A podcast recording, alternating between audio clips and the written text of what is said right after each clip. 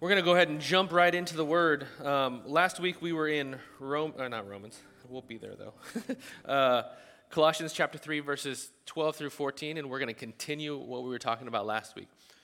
So we're going to jump in. If you want to stand with me, we're going to read Colossians chapter 3, verses 12 through 14. Put on then, as God's chosen ones, holy and beloved, compassionate hearts, kindness, humility, meekness, and patience, bearing with one another, and if one has a complaint against another, forgiving each other, as the Lord has forgiven you, so you also must forgive.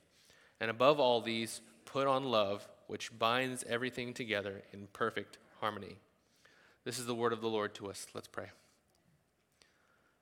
Father God, I thank you for your Son, Jesus Christ, and I thank you for the presence and power of your Holy Spirit who indwells us and who applies the work of Christ to our lives.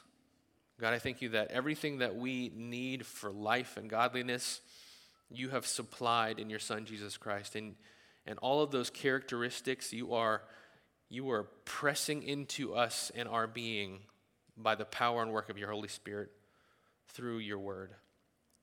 God, I pray that right now you would do that work. That by your word we would hear, that we would be convicted, so that we might repent of selfishness, of idolatry, of focusing on things we ought not to focus on, and that we might instead turn and step into those things that you've called us to do and live by. God, I pray that you would make us people who reflect the character and nature of Christ. Make me a person who, who reflects the character and nature of Christ, not just outwardly, but inwardly. God, I pray that you would shape our hearts according to your word. You would shape our affections according to Christ. That the things that he cares about, we would care about. The things that break his heart would break our hearts. The things that he was excited about and is excited about would excite us. The things that make him upset and angry, that they would make us upset and angry. That we would be truly little Christs. Accomplish that, I pray, by your power. In Jesus' name, amen. You guys can be seated.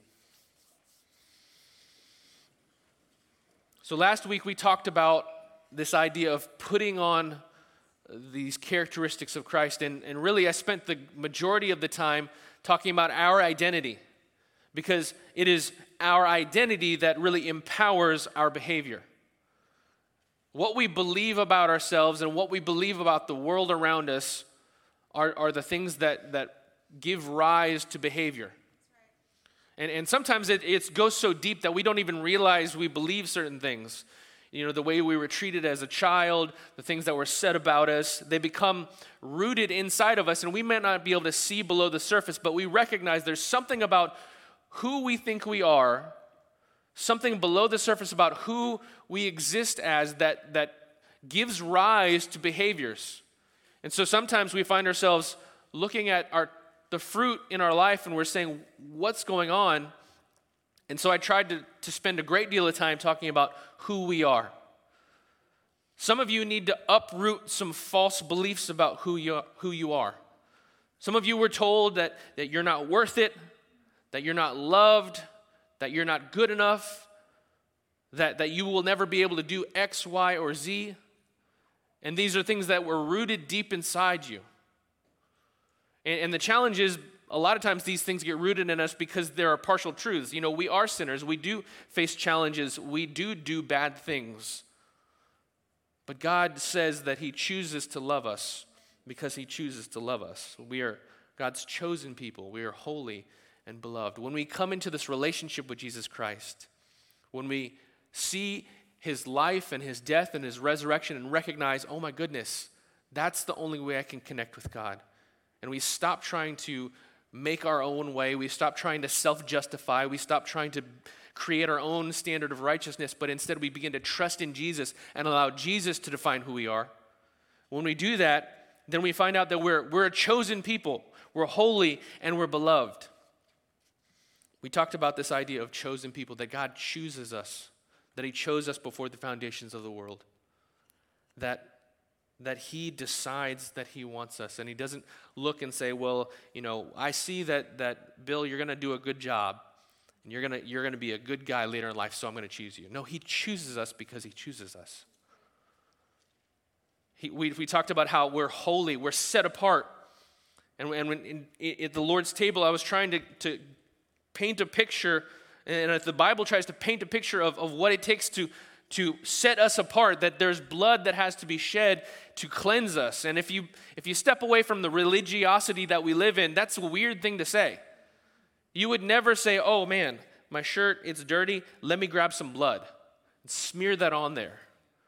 And that's, that's, that's there for a point.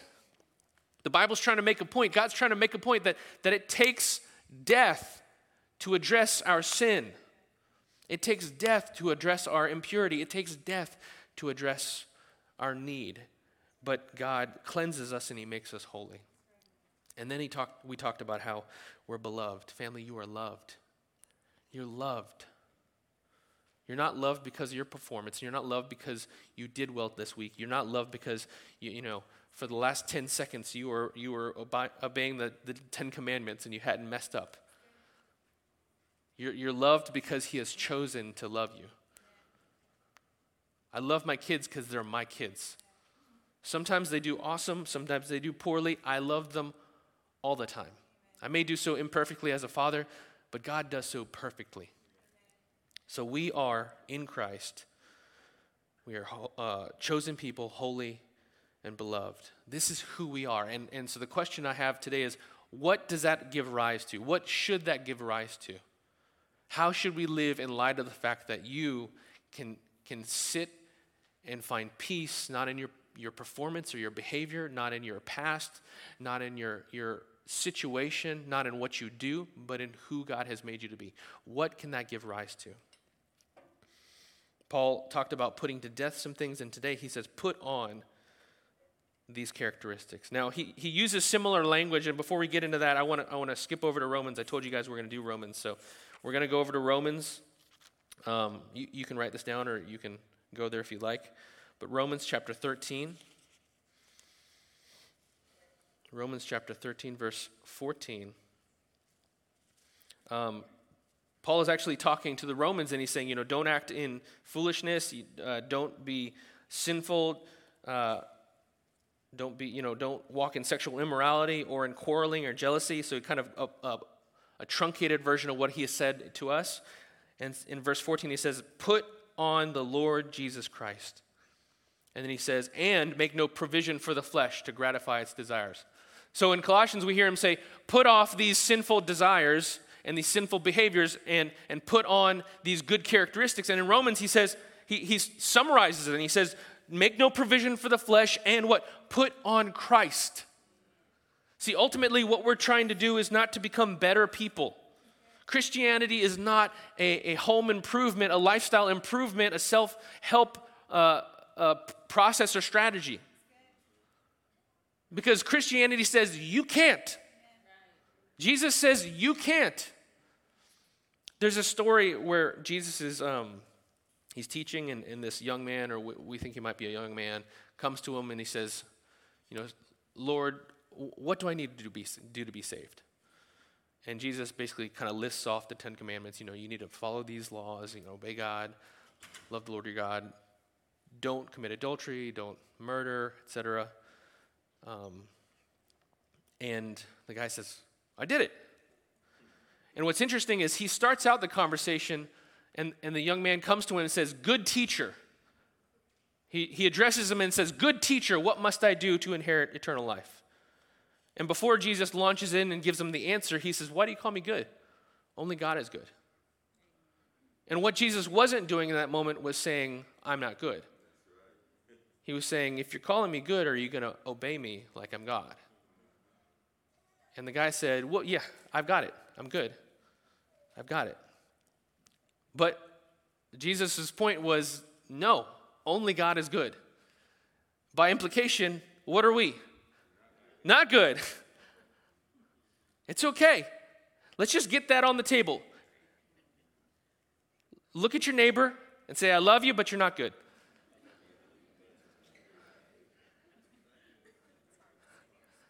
Yeah, it's hard to say to your spouse, that's right. For some of you, it's easy to say to your spouse. No. But that's okay. That is okay. Right? That is that's our starting point. Let's let's not pretend. Right? You're not good, I'm not good, we're not good. Good. Why? Because God is good. And so, God is not trying to have us improve upon not good. He's trying to take us from death to life, from self to Christ. And so he says, put on Christ. In Colossians chapter 3 verse 12 he says, "Put on then as God's chosen ones, holy and beloved, I see you as Christ. Daughter, I see you as Christ. Son, I see you as Christ. Put on compassionate hearts, kindness, humility, meekness, patience, bearing with one another, and, and if one has a complaint against the other, forgiving each other as the Lord has forgiven you, so much you, you must forgive. And above all these, put on love, which binds everything together in perfect harmony. Put on compassionate hearts. Some, some translations say compassion one, one, one commentary talked about bowels of mercy. Because the word there is not, it's not heart, it's actually like guts.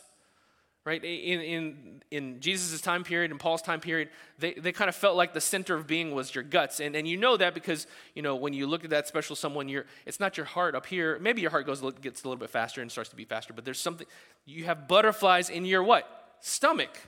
Not in your chest, down here. And you get angry, sometimes you might feel a tension here. When you get upset, you might feel sick.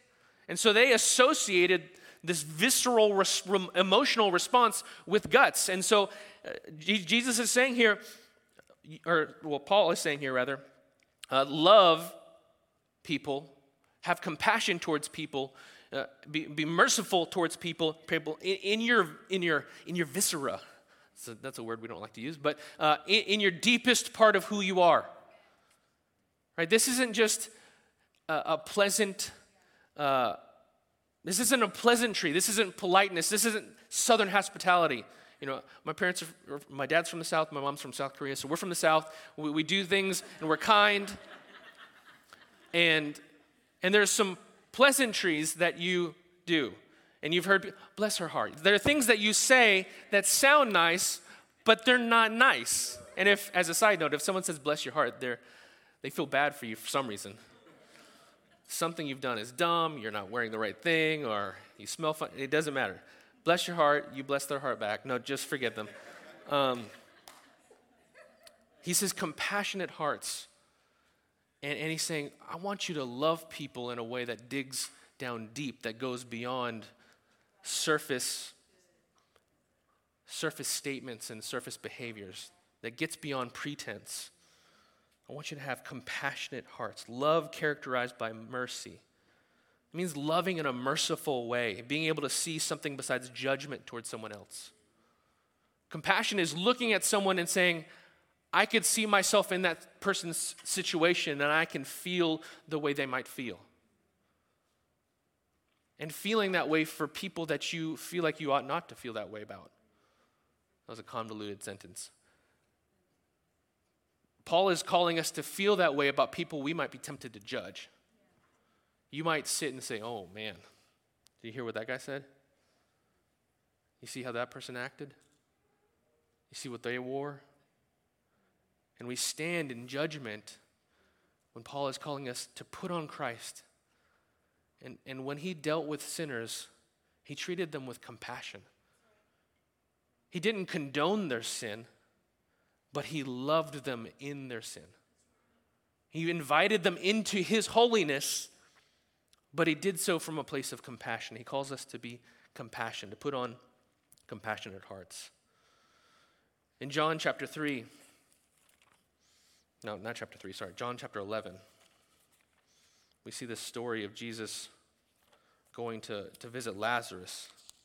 Now, people had come and told, told Jesus that Lazarus was sick. Uh, and, and he knew that Lazarus was sick. And, and it, the Bible says, so he waited. Some translations try to wiggle and they're like, that didn't make sense. And they try to change it to, yet he waited. But Jesus knew he was going to die, so he waited that he might die. I want you to hear that. Jesus wanted Lazarus to die because he had a greater purpose for him in his life. And he, and he says this um, He goes and he visits Mary and Martha and the people, and they're weeping. Lazarus is in the tomb, he is dead. Jesus has, has drug his feet, dragged his feet. And in verse 28, uh, Martha talks to Jesus and says this. When she had said this, she went, I'm sorry, when she, when she had said this, she went and called her sister Mary, saying in private, The teacher is here and is calling for you. Verse 29. And when she heard it, Mary ran quickly and went to him. Now Jesus had not yet come into the village, but was still at the place where Martha had met him. When the Jews who were with her in the house, consoling her, saw Martha rise quickly and go out, they followed her, supposing that she was going to the tomb to weep there. Right? They have lost their brother. Now, when Mary came to where Jesus was and saw him, she fell at his feet, saying to him, Lord, if you had been here, my brother would not have died. A true statement. When Jesus saw her weeping, and the Jews who had come with her also weeping, he was deeply moved in his spirit and greatly troubled. And he said, Where, where have you laid him? And they said to him, Lord, come and see. And Jesus wept. Jesus wept. Why? He knew what was going to happen. He wasn't confused. It was his plan. Jesus had a compassionate heart. Paul tells us that we are to weep with those who weep, mourn with those who. No, sorry, Jesus tells us that we are to mourn with those who mourn. Mourn with those who mourn. He had a compassionate heart. Life in this world is not just about having the right answers. And I say that to myself. I say that to our husbands as well. Husbands, life is not just about having the right answer, right? So often, you know, there's a problem and you're like, I've got the solution. And the solution is not what's desired, it's, it's a compassionate heart. It's about being able to connect with others enough to feel what they feel. Right? You can have the right answer, you can be correct, you can be doctrinally accurate and not and, and completely miss the point. And I love doctrine. If you've hung out with me at all, talk to Jermaine. I love doctrine to a fault. I love talking about theology. I love thinking about theology. But theology is the servant of God. And it's intended to create relationships where Jesus is glorified and enjoyed and people are loved sacrificially. He calls us to compassionate hearts. He calls us to not only that, but kindness. It's often described as goodness. The word is translated goodness as it refers to God. It's this idea of treating people well, treating them in, in a, a positive manner. Kindness is, is it's being kind. It's not, it's not just being nice. Again, it's not bless your heart. It's not politeness, but there's a desire to be a blessing to a person. In Ephesians chapter 3, Verse 7. Paul says, Of this gospel I was made a minister according to the gift of God's grace. Um, that is not my verse. We're going to keep moving. Okay. Uh, kindness. We are to be kind. He goes on and he talks about humility. Humility. We're supposed to be humble. How humble? If you look at Philippians chapter 2, we get a picture of the kind of humility that we are to walk in. So, if there's any encouragement in Christ, any comfort from love, any participation in the, in the Spirit, any affection and sympathy, if, if you've been paying attention at all, Philippians, he says, complete my joy by being of the same mind, having the same love, being in full accord in one mind. Do nothing out of rivalry or conceit, but in humility count others more significant than yourself. Humility is not just thinking uh, poorly about yourself. It's, it's not thinking, oh, I'm, I'm a bad person, I'm terrible, and you know, I'm worse than the worst. It's not Eeyore. Humility is not thinking about yourself and thinking about other people. It's focusing on people and trying to think about their needs, their desires, their wants, and being a conduit of, of grace and love to them. Let each of you, verse 4, look not only to his own interests, but also to the interests of others. Have this mind among yourselves, which is yours in Christ Jesus, who, though he was in the form of God, did not count equality with God a thing to be grasped, but made himself nothing, taking the form of, of a servant, being born in the likeness of men. God, God, and all that entails, creator of all things, powerful, uh, omniscient, knowing all things, omnipresent, everywhere, omnipotent, capable of doing whatever he pleases, humbles himself, taking the form of a baby and babies are fun. When I had our kid babies, uh, I learned about the, I've talked about this before, but I learned about the, um, there's a reflex that if you kind of hold your baby and don't do this, you know, your mileage may vary, don't do this. I did not condone it. Um, but if you do this with your baby, they'll put their arms out to try and grab you. The startle reflex. They have no control over it. That's just what they do. They startle. It's really, it's hilarious. Jesus had a startle reflex. There's nothing in the Bible that suggests that he was, you know, a different kind of, he was a cool baby who didn't need a startle reflex. Like he didn't come out of the womb talking. He had to learn things. He had to be potty trained. Right? God had to be potty trained. And that sounds crazy, but Jesus is God.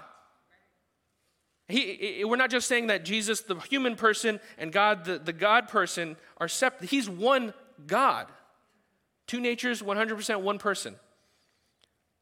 He humbled himself to the point of being a servant, and he humbled himself to the point of com- committing himself to be murdered. When you, when you are wrestling with humility, oh, why do I have to be humble? Why don't people think about me? Just remember that Jesus is kind of quietly standing behind you. And he, he loves you, and he, he cares about you. But anything that you and I face as it relates to humility compares in no way to the humility that Jesus exercised. He wants us to be humble, He wants us to be meek. That means having strength under power. He wants us to be meek. That means not needing to demand your right. It means not needing to prove your strength. It means not needing to perform so that people might see things, but being able to love people even though you might be able to show them how strong you are, how, how accomplished you are, how, how ex- acceptable you might be. We're to be meek.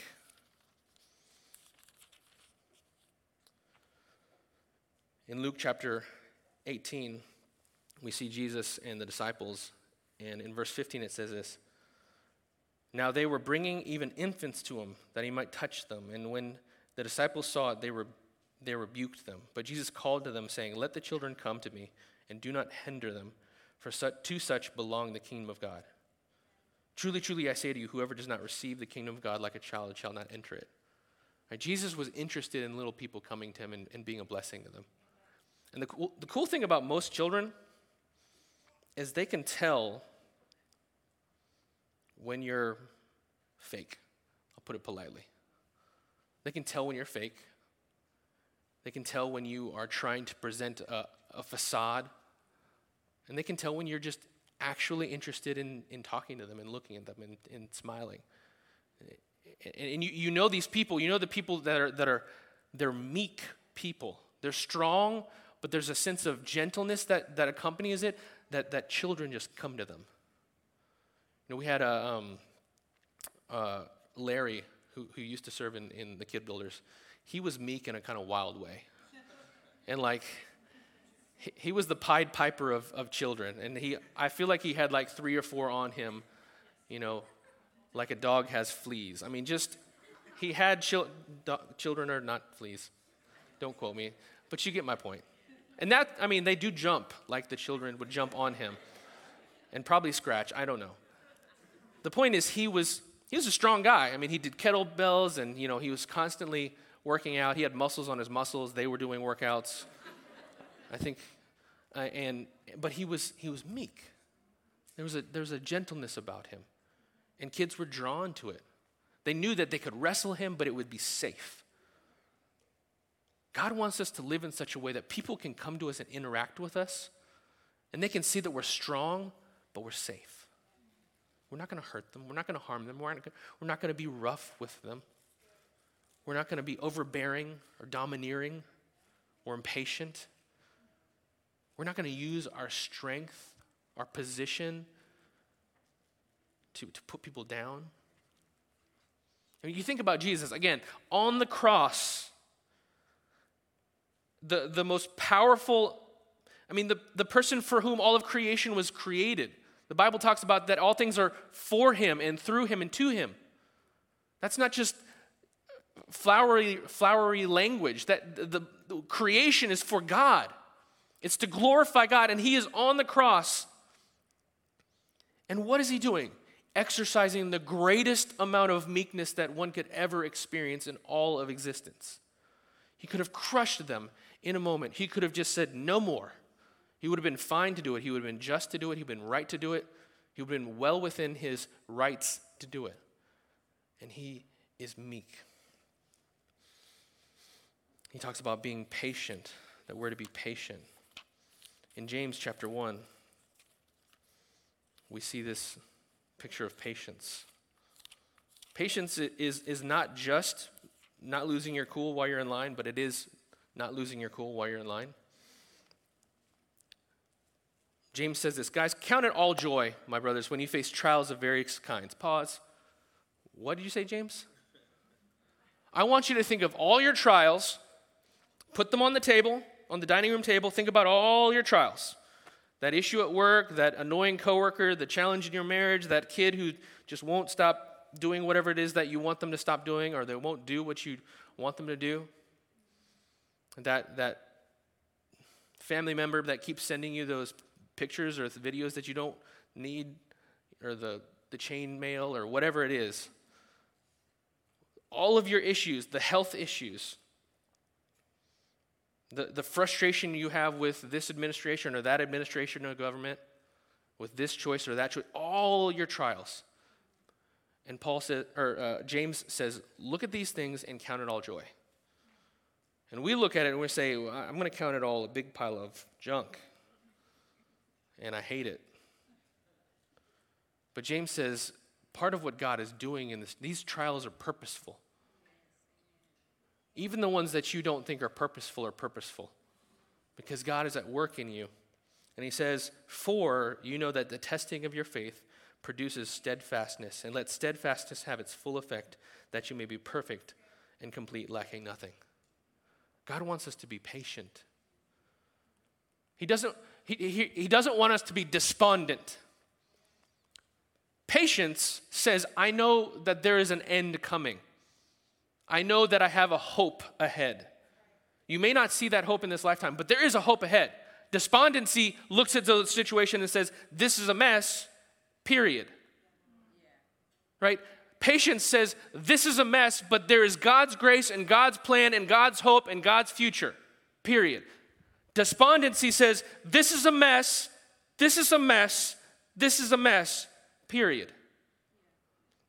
Count it all joy when you face trials of many kinds, because you know the testing of your faith diverse, uh, develops perseverance or steadfastness. We've talked about compassionate hearts, kindness, humility, meekness, patience. Do you see that this is how Jesus lives his life? There we go. Amen.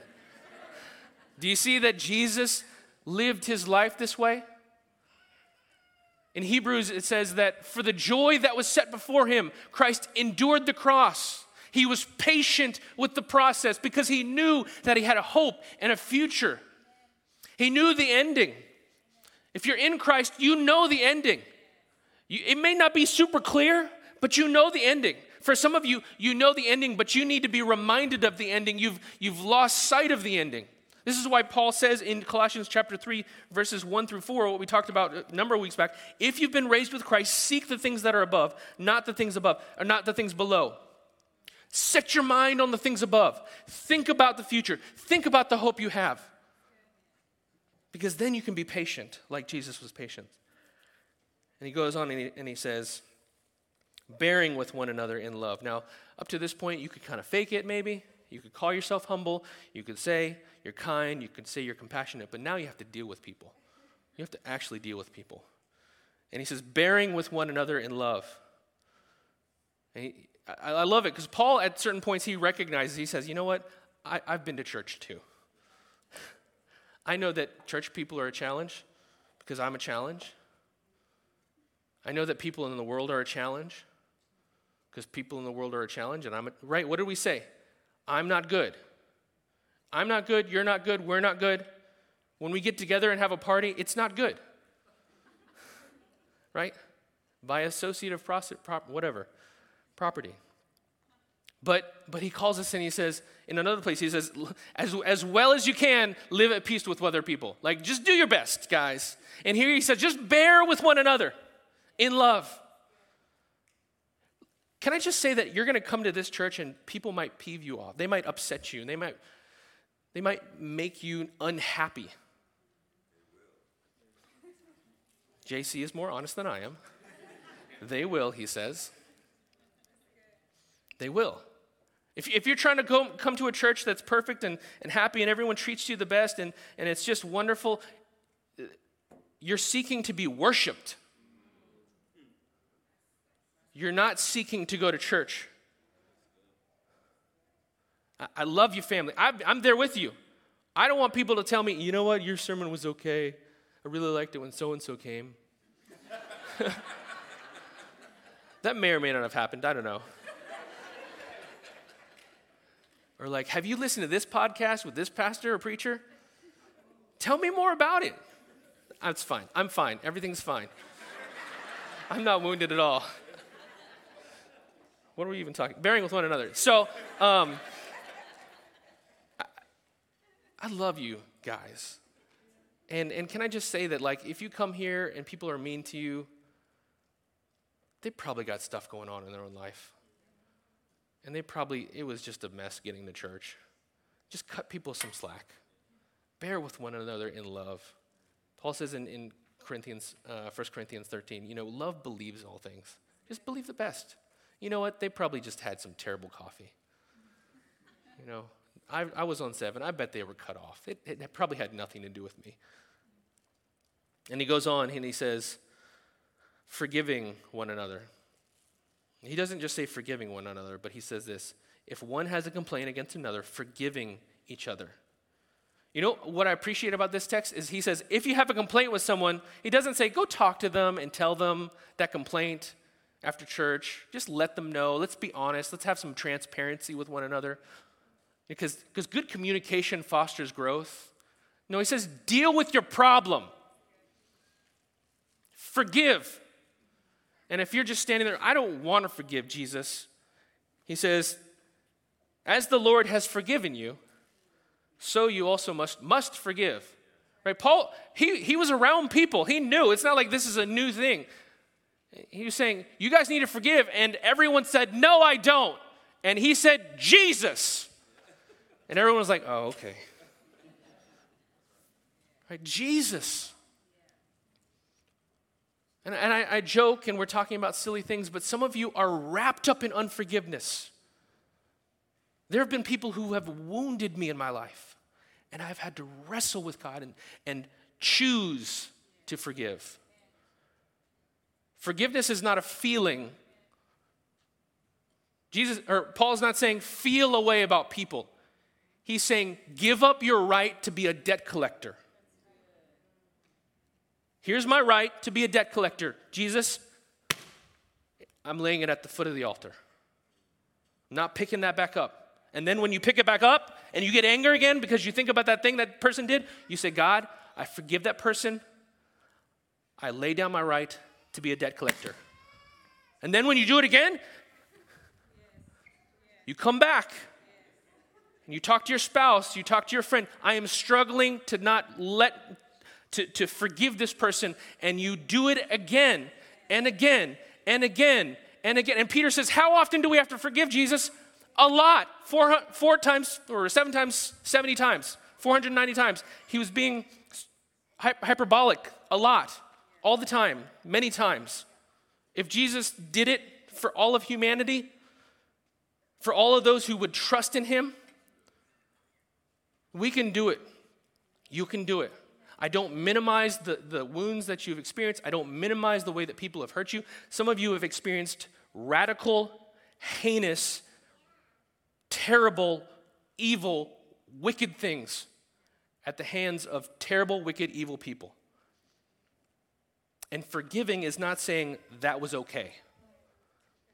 Forgiving is saying, Jesus, you are an avenger, and everyone's going to get what they deserve one way or another. And I don't have to be the one who exacts that.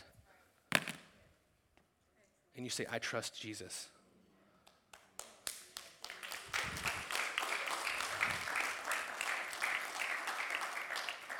We forgive one another. When we put on Christ, when we think about not just can I do this, God? Can I be compassionate, God? Can I be kind? Can I be humble? Can I be meek? Can I be patient? Can I bear with others? Can I forgive? The answer is no. You're not good. I'm not good. But when we put on Christ, Christ is good. He finishes it off and he says this Above all these things, put on love, which binds everything together in perfect harmony. Lest we be confused, love people. If you don't know what that is, just go, this is your homework. Every day this week. Husbands, do it for your wives. Wives, do it for your husbands. Parents, do it for your children. Go to 1 Corinthians, which is after Romans, not before Romans, and read this. If I speak in the tongues of men and angels, but have not love, I'm a noisy gong and a clanging cymbal. And if I have prophetic powers and can understand all mysteries and knowledge, and if I have all faith so as to remove mountains and move the Blue Ridge Mountains west, but I have not love, I am nothing. If I give away all that I have and I deliver my body to be burned, but not have love, I gain nothing. Love is patient and kind. Love does not envy or boast. It is not arrogant or rude. It does not insist on its own way. It is not irritable or resentful. It does not rejoice in wrongdoing, but rejoices in the truth. Love bears all things, believes all things, hopes all things, endures all things. Love never ends. Christ is patient and kind to you. Christ is not envious or boastful. He is not arrogant or rude. He does not insist on his own way. On earth, he did not insist on his own way. He willingly went to the cross. He is not irritable or resentful. He does not rejoice in wrongdoing, but rejoices with the truth. He has borne all things. He's believed all things that his fathers told him. He's hoped all things. He's endured all things. And when you put on Christ, you are patient and kind. You do not envy or boast. You are not arrogant or rude. You do not insist on your own way. You are not irritable or resentful. You are not keeping a record of wrongs. You do not rejoice in wrongdoing, but you rejoice in truth. You bear all things, you believe all things, you hope all things, you endure all things. And with Christ, you will not end. Your life will not end. Love is what we need to put on because Christ is what we need to put on. Christ has loved, He has loved you. And he calls us to more than just morality. He calls to a radical commitment to living in light of what he's done and living to be like him. It's a lie that you can't forgive. It's a lie that you can't bear with one another. It's a lie that you can't be humble. It's a lie that you can't be kind. It's a lie that you can't be patient. Those are lies from the pit of hell because that's God's intention for your life. That's God's intention for your life. That's God's intention for this church for us to be a loving people, a patient people, a kind people, a meek people. And He's going to do it. He's going to do it, family. Let's pray. God, you're forming something in this congregation today. You're forming something in this congregation this week. You're forming something in this congregation. You are forming Christ in us, and we receive it. We receive it, God. God, I pray for those who have struggled to forgive, and I pray that you would give them a sense of the forgiveness that they've been given in you. Not so that they might feel shame or embarrassed for not doing it, but so they might feel courage. Courage to say, I'm going to let go of this. I'm going to stop being self protective. I'm going to stop holding on to this offense because I feel like it, it keeps me safe, and I'm going to trust in you, God. Break the bonds of unforgiveness, I pray. Make us a people who are radically loving, who are radically giving, who are willing to be hurt and wounded if it means loving people like Christ loves. Pour out your love on this people, I pray in Jesus' name. Pour out your people, God. Pour out your love on your people. Pour out your power on your people. In Jesus' name, amen. Love you, family.